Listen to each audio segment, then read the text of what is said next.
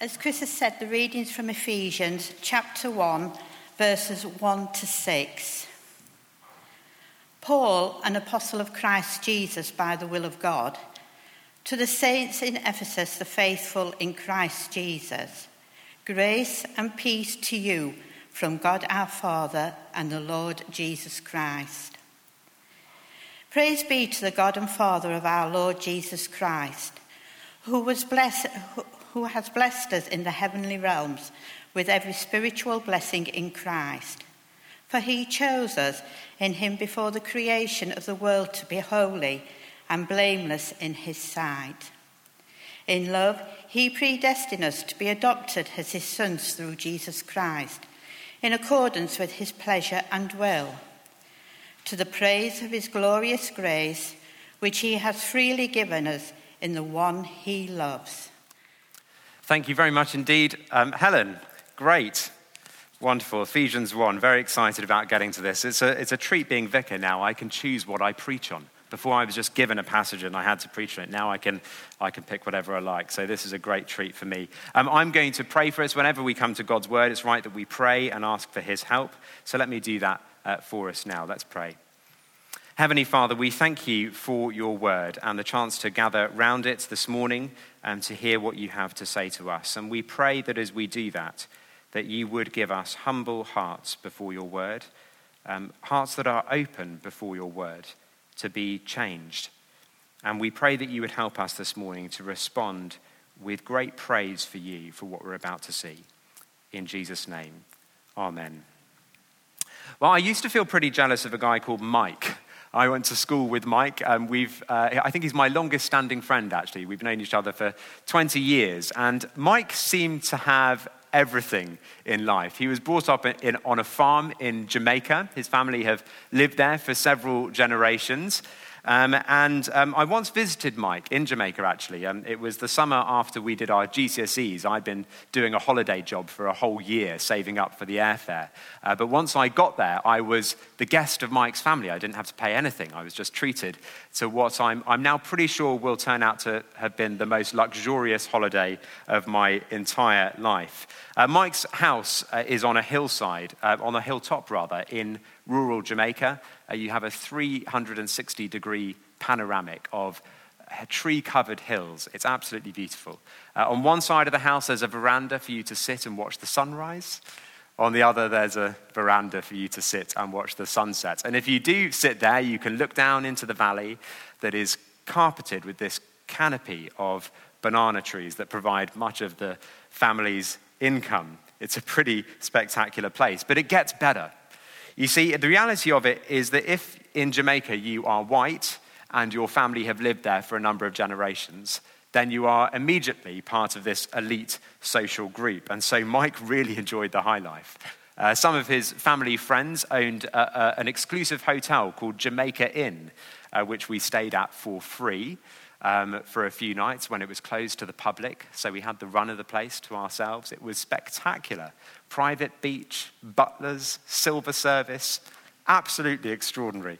Um, some of the James Bond novels were apparently written there. Churchill went there. There's a Churchill suite. I went there. You can sit on the toilet and an un- un- uninterrupted view of the ocean in front of you. That must have been what Winston enjoyed a long time ago.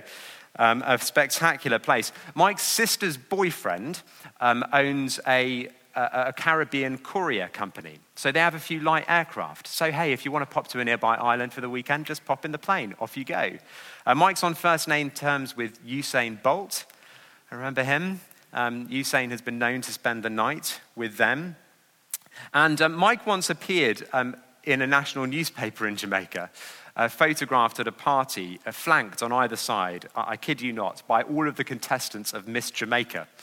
Um, this guy really seemed to have it all. And then Mike got a job flying around the world tasting fine wine for a company that imports wine into Jamaica. It's just like he's rubbing salt in the wound the whole time whenever I catch up with him. He seems to have the life that everyone dreams of.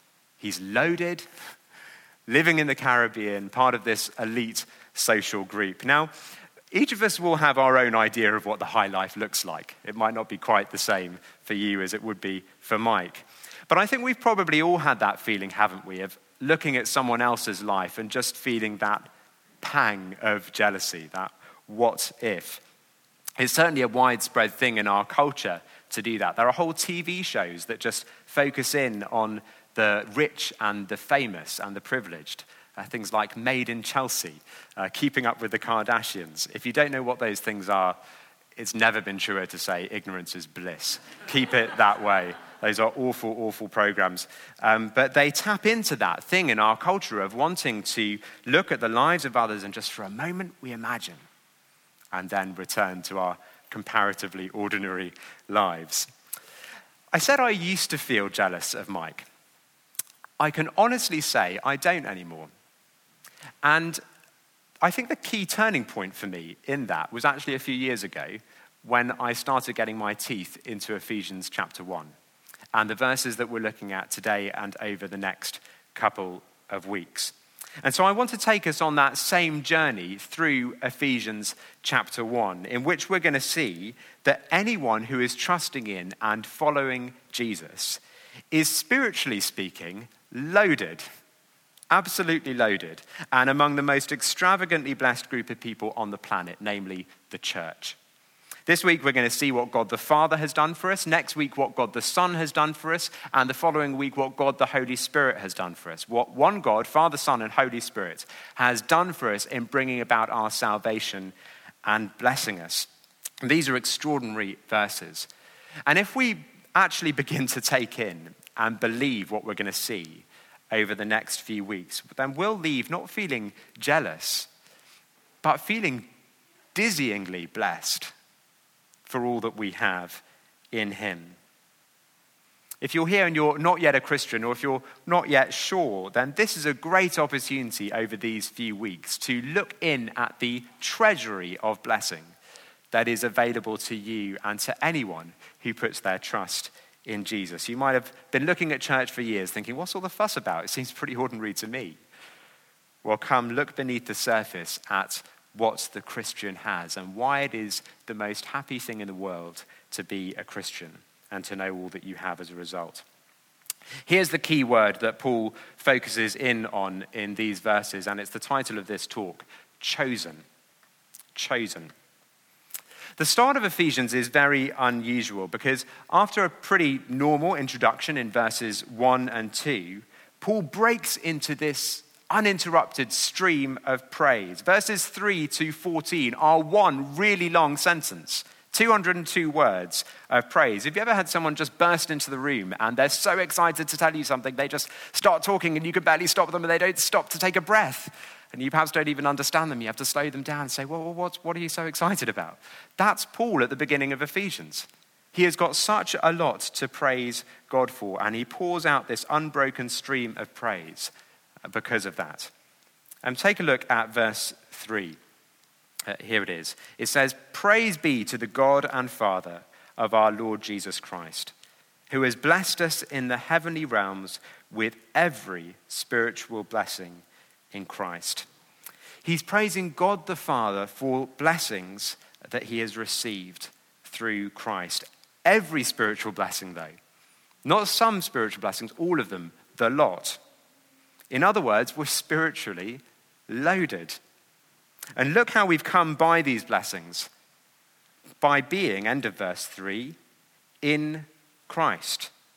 Every spiritual blessing in Christ. Now, that's a bit of a weird phrase, but it is worth us taking a moment to get our heads around that because that phrase, if you were listening last week and remember, comes up all the way through this letter, being in Christ. What Paul's describing there is the Bible's teaching that when anyone puts their trust in Jesus, we become united with him, one with him, inseparably connected to him by faith, such that we're always with him and all of his blessings pour into us.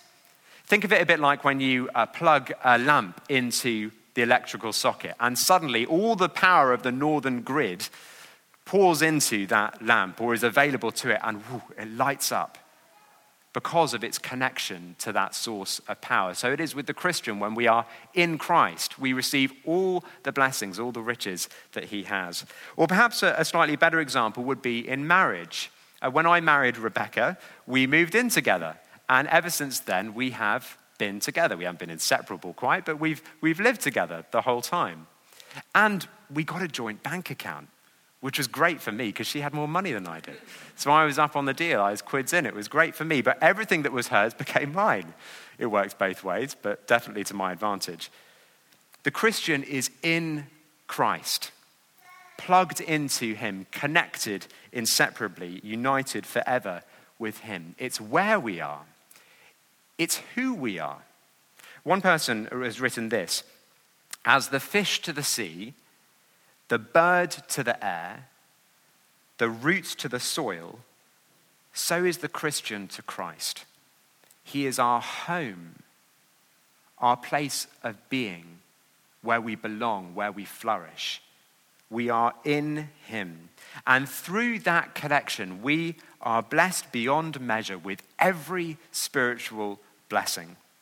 But what exactly are the blessings that pour into us through our connection with Jesus? Well, here we come to it in verse 4, that word chosen. Look at verse 4. For he chose us in him before the creation of the world to be holy and blameless in his sight. I don't know whether this happened to others, but when I was at primary school and we did team sports, uh, the way the teacher would organize it is to pick two team captains. They were normally the two most sporty ones in the class. And then it would be their job to look at all of their uh, peers, all the other children, and select them one at a time. They would choose them and they'd point, and that person would come and join their team. And so slowly the pool of remaining children would go down and down and down until it was me. And a guy called Matthew Wright, poor guy, he was normally the la- last one um, left. It must have affected him badly. But the result of that process was that you either felt crushed because you were left right to the end, me, or you felt very proud because you were one of the first ones to be chosen. How should we respond, do you think, to being told that we have been chosen by God? Of course, we won't feel crushed. I mean, it's a wonderful thing to be chosen.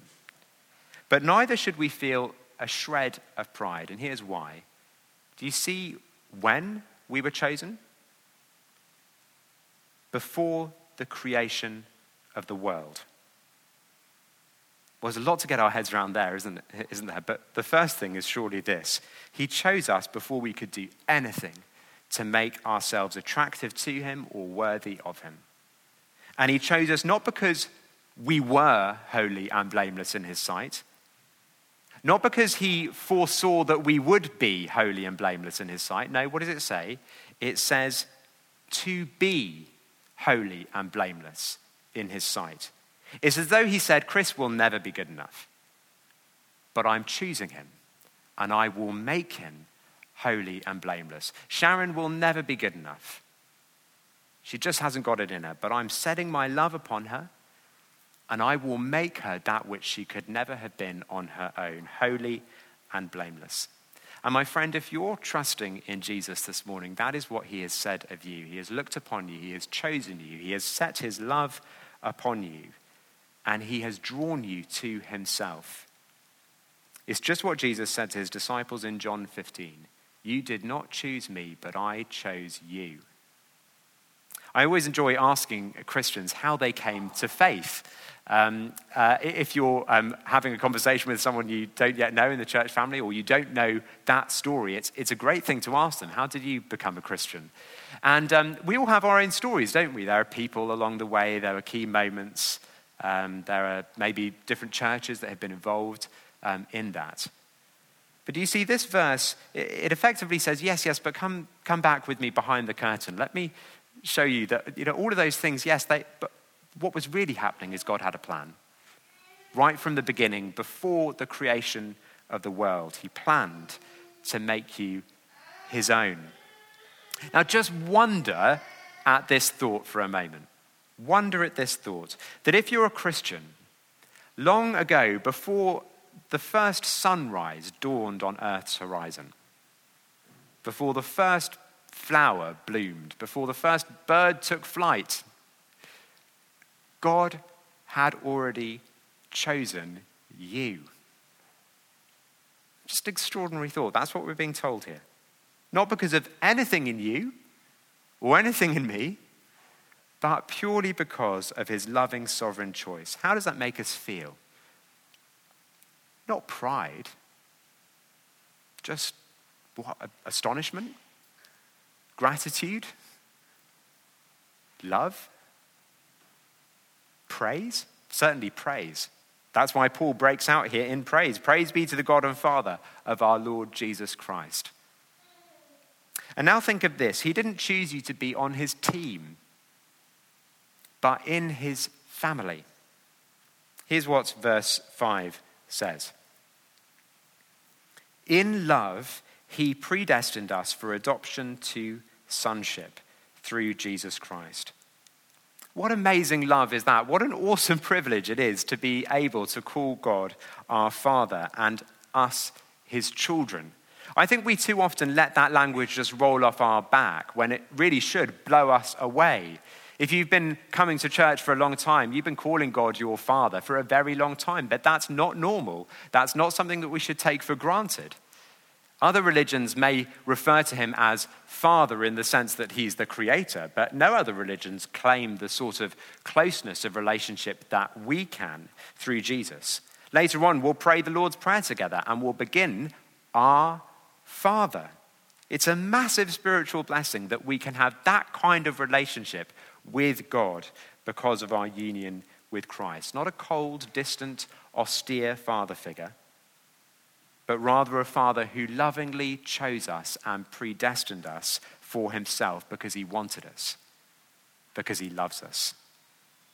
Let's be people who spend time delighting in being the children of a loving Heavenly Father.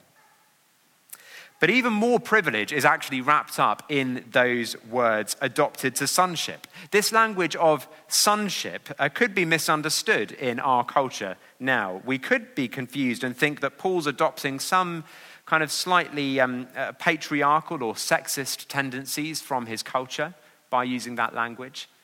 Actually, it's exactly the opposite. The phrase adoption to sonship points to all of the legal standing of a son, namely, namely all the inheritance rights. So it's actually radically inclusive to say that all Christians, male and female, are full recipients of the inheritance rights of a son. Being in Christ means that we are all children of God with equal access to every spiritual blessing in Christ. God has no second class children. We are full, loved, and richly blessed children of our Father God. Again, why? Why has God done this for us? Well, the end of verse 5 in, according, in accordance with his pleasure and will, simply because it pleased him. I really don't know why God chose me or why he chose any of us when our sin made us so completely unlovely. All I know is it pleased him, so he made it happen. He loved me because he loved me because he loved me. So he made me his own. And that gives me such security. Because if his choice of me wasn't based on my goodness, then he won't abandon me based on my badness. His love for me is not in the balance, pending how well I live. No, his love is mine by grace, an undeserved gift.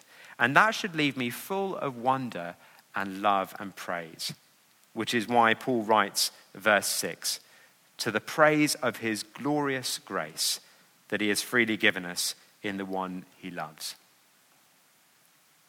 To be a Christian is to be part of a wonderful plan that spans the whole breadth of time, is to be part of a family born of love with God Himself as our Father. It's to be chosen, blessed beyond our ability to comprehend. We, the church, are the chosen children of God. How should we respond then to these things?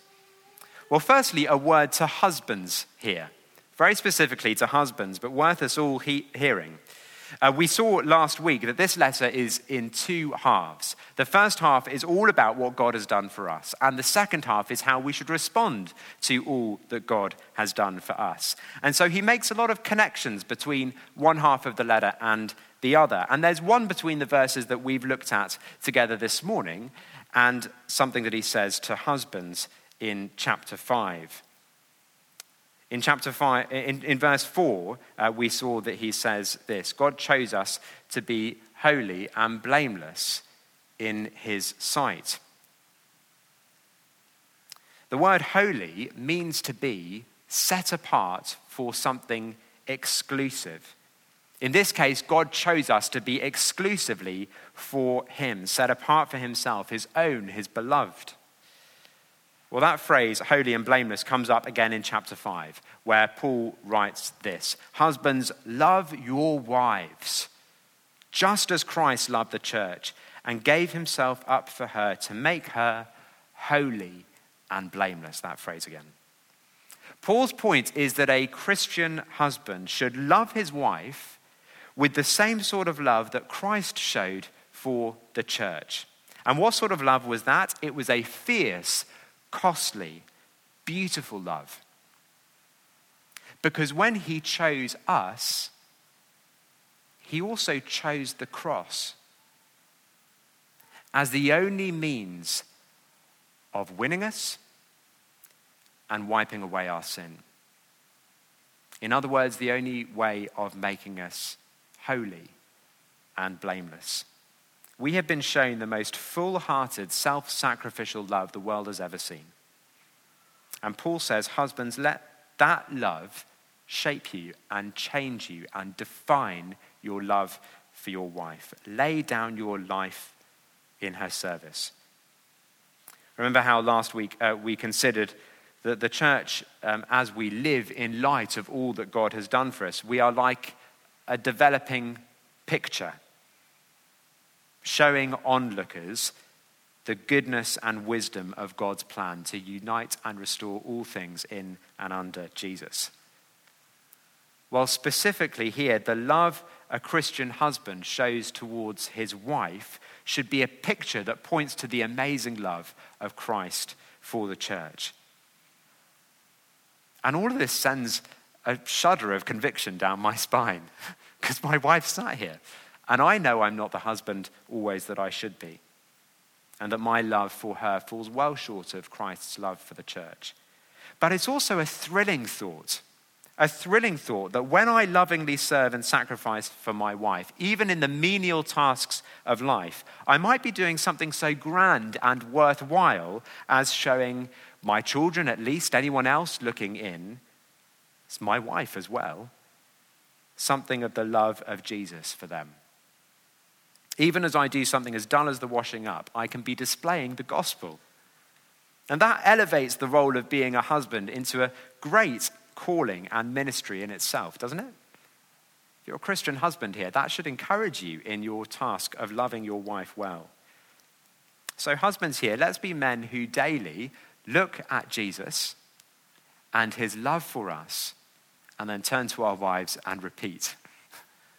look at Jesus, repeat. Look at Jesus, repeat.